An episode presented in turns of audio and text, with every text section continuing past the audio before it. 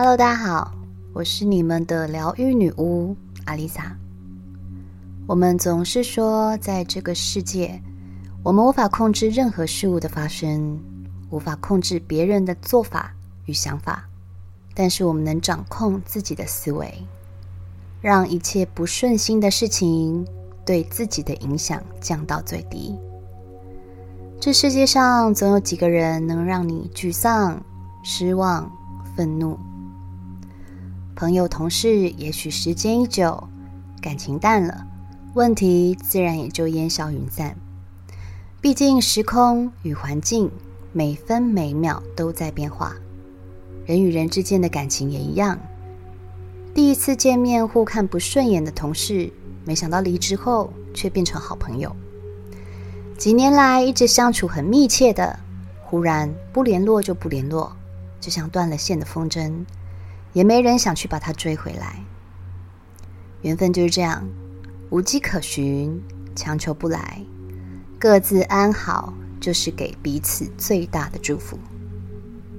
但是有一种缘分，即使充满了矛盾挣扎，也割舍不断的，就是亲情。以爱之名延伸出来的，却不是爱。面对他们。你没有办法潇洒的说走就走，因为在亲情之中，我们要承担的是一直以来被灌输的伦理观念。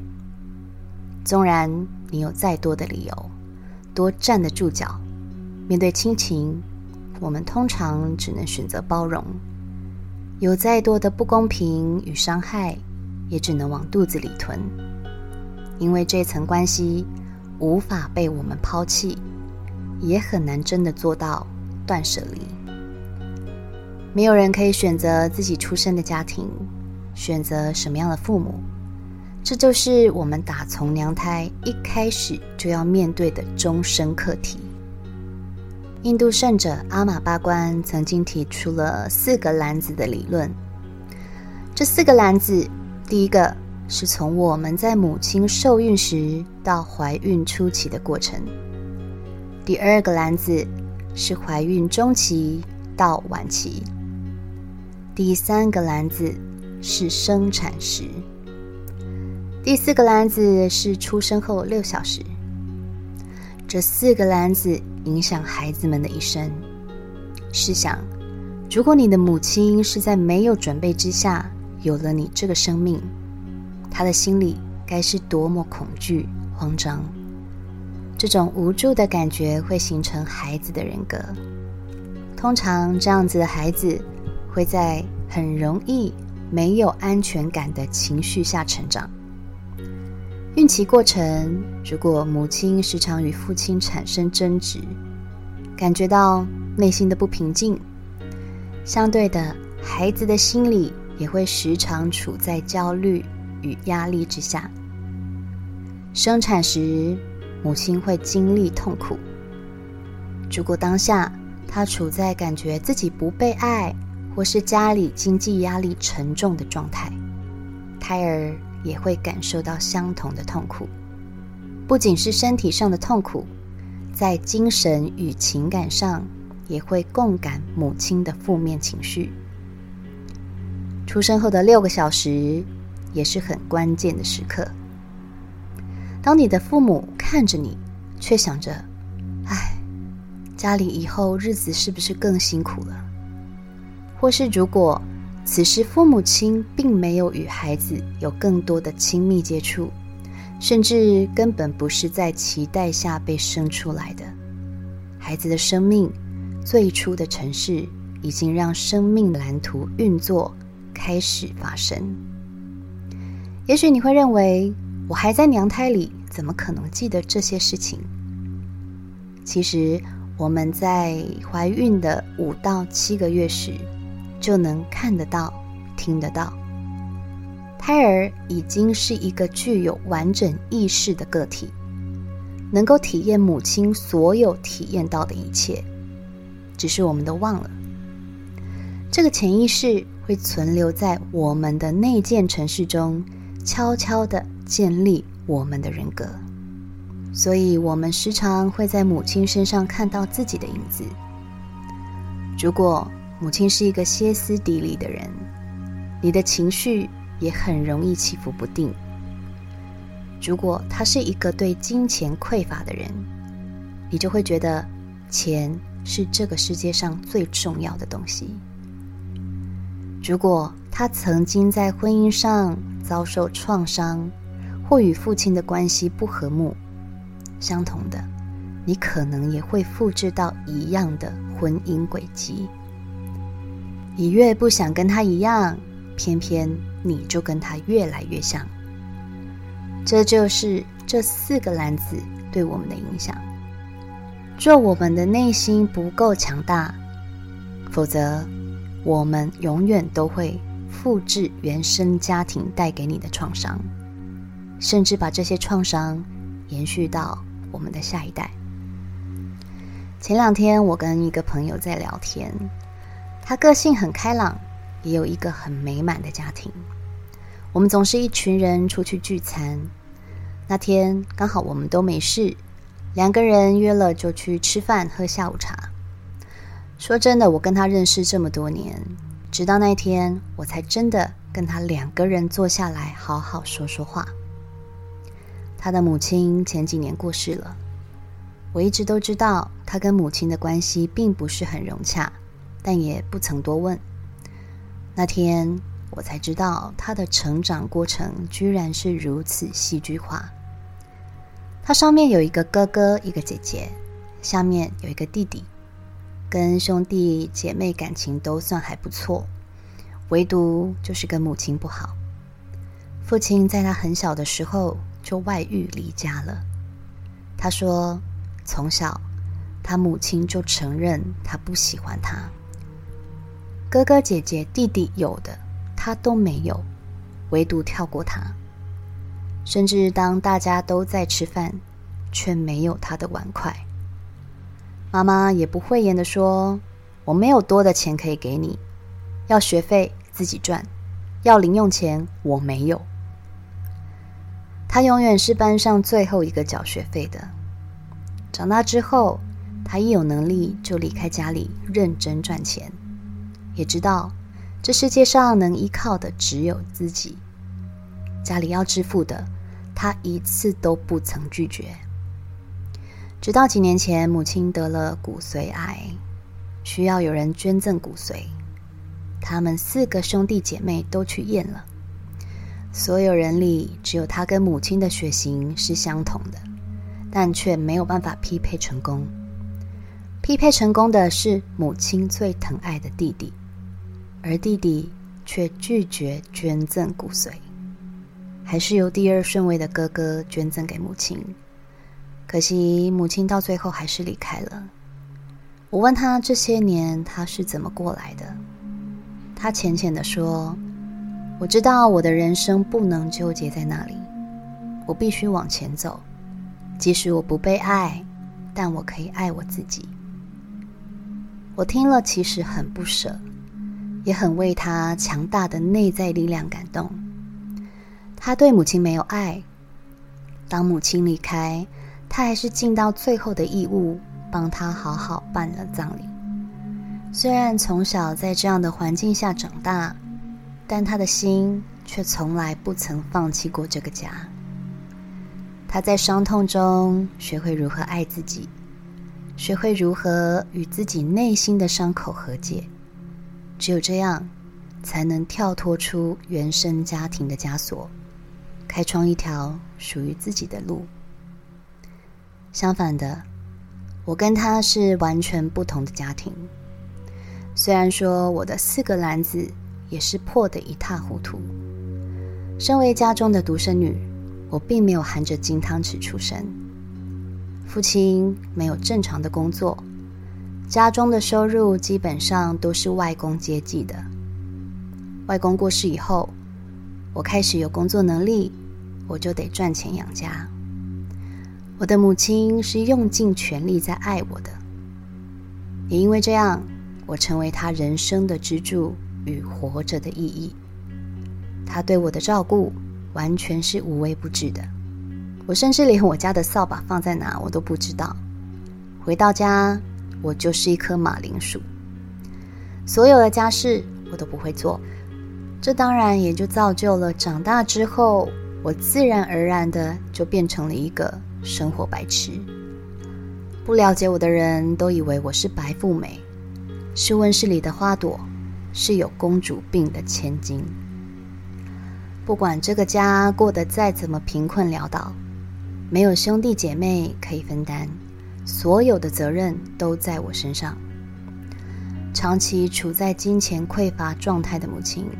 总是说没钱，总是说这个月缴了一堆管理费、鉴保费、水费、电费，这无形之中也养成了我对自己产生了廉价感。好不容易工作了那么多年，也总算有些积蓄，经济已经不再是问题。学习了身心灵之后，我更知道不能再把金钱匮乏的想法放在脑袋里。但是对于七十岁的母亲，这种根深蒂固的想法已经无法改变。即使某一年，我为了想要改变她的金钱匮乏，直接在过年的时候包了五十万红包给她。我希望我能让他了解，我们家的钱已经够用了，希望他能因此有安全感。但是事实证明，我们真的没办法改变父母的心态。与看待事情的习惯，放弃改变他们想法，会让自己活得更健康。在我们吵架时，他也会时不时的就说他要去死这种话，说不想成为你的负担，我死了对你更好，感谢你的照顾。只要我多反驳几句，他就会说我大逆不道。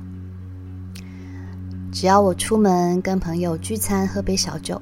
他就不让我回家，即使我传了简讯告诉他我很好，拍了跟朋友的合照给他，跟他报备我很安全，他的理智线就会立刻断掉，甚至说这么爱喝，干脆去当酒家女好了。嗯，以我这个年纪，应该是妈妈桑吧。又或是当我要出门旅行，他就会告诉我。说不定你回来的时候，我已经死在家里了。又或是，我就知道你打从心里看不起我。其实我都能理解，那是因为他在乎，因为爱，反向说出想要刺激我的话。他的暴走基因也一样遗传到我身上。我个性其实并不是那么温和，只是在学习圣心灵之后。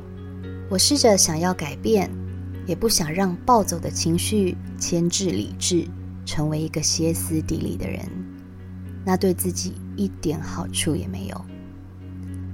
我告诉他，这世界没有大逆不道，只有互相尊重。其实这样的沟通，我想任谁都会觉得很无力，尤其当父母亲的年纪越来越大，他们的世界。会变得越来越小，甚至小到只有我们。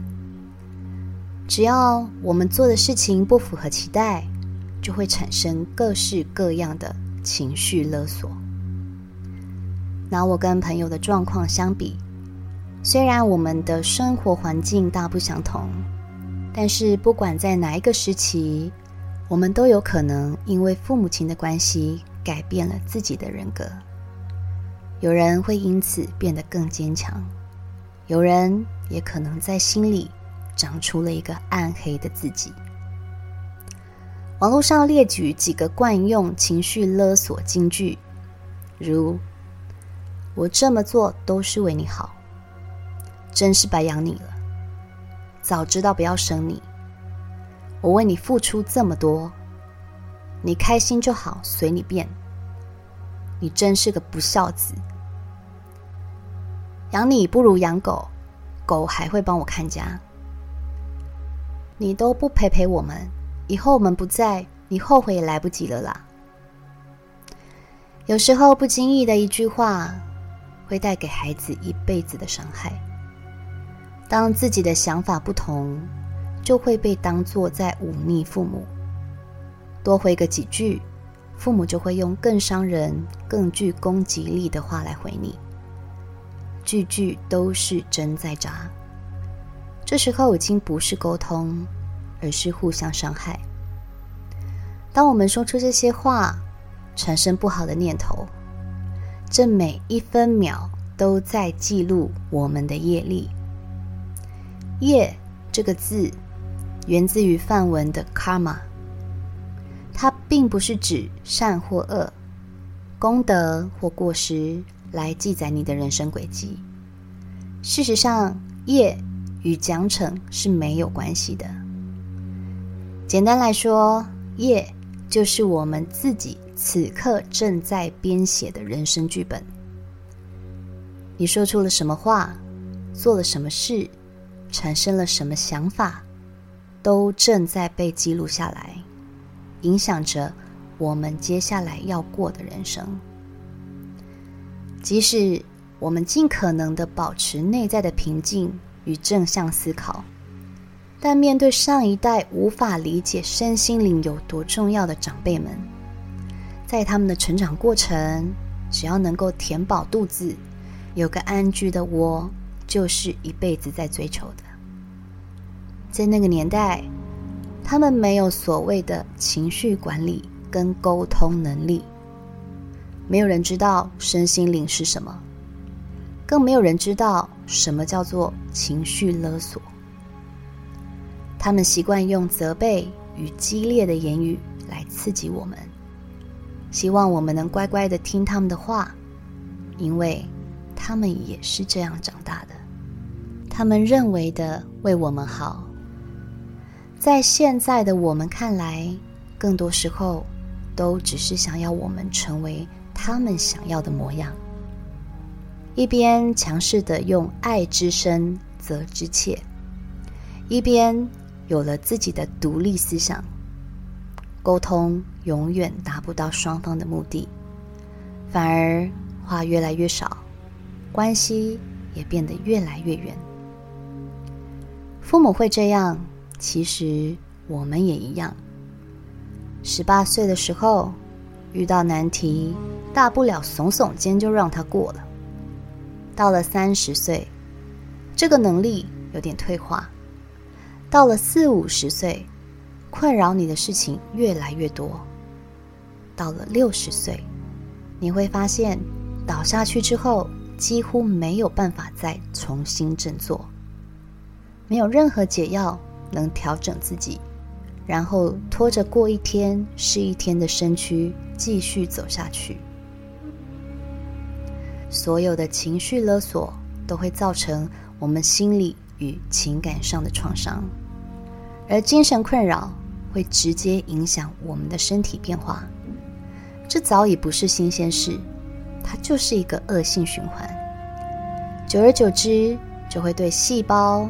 遗传记忆与能量系统产生日积月累的影响，所以一个忧郁不快乐的人，在面对无法转念被解决的问题之后，接踵而来的就是身体上的变化。大家都知道，但大家都做不到不被外界影响，持续保持平静的心情看待所有困境的发生。病痛、肿瘤、癌症开始出现，这些病痛都来自于爱无法得到平衡，无法被理解，长期压抑之下所产生的。而爱与情绪勒索是相互纠结的，没有爱，没有人可以勒索你；没有爱，你的情绪不会被绑架。但是情绪勒索不应该无限上纲。每个人都有自己的生存之道，没有是非对错，只有互相尊重，才能让关系好好的维持下去。当人在依附关系上无法获得足够的安全感，就会产生自我怀疑与矛盾，就像。父母亲开始觉得我们不再需要他们了，觉得自己越来越没有存在的价值，才会开始有那么多的情绪勒索，因为他们认为这样是有用的。没错，对小时候的我们的确有用，因为我们不敢反驳，因为我们不想让父母亲失望。可现在的我们长大了，不是翅膀硬了，是我们开始独立思考，开始用身心灵的角度去看待这样被扭曲的关系。这边我分享一个，我前天去按摩的时候，隔壁妈妈她正在讲电话。她说：“我有告诉她，这个他应该是他的儿子或是女儿。”他继续说：“我不在乎你的成绩如何，那是你以后要面对的人生。考得好很好啊，考不好你就自己承担啊。我只能把此刻的你照顾好。”接下来出了社会，你就要对自己负责了。我在一旁听到，差点没站起来拍手。每个年纪的我们，都应该要去面对这个事实。也许你今天已经为人父母，也许你的父母就是这样。我们都应该要认清，每个人都是个体，孩子们会有自己的人生与选择。我们能做的就是尊重与陪伴，即便你明明知道孩子会受伤、会跌倒，都要放手，让他们学着自己爬起来。唯有这样，痛过、受伤过，才会拥有将来在面对困境时的智慧与能力。我是阿丽萨，我是你们的疗愈女巫。我在九又四分之三月台等你。